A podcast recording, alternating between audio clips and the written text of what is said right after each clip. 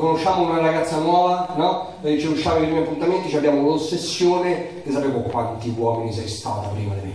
Però per esempio non c'è sta mai nessuno che al primo bacio si chiede quanti cazzi hai succhiato prima del sto bacio, che te dovrebbe importare di più, no?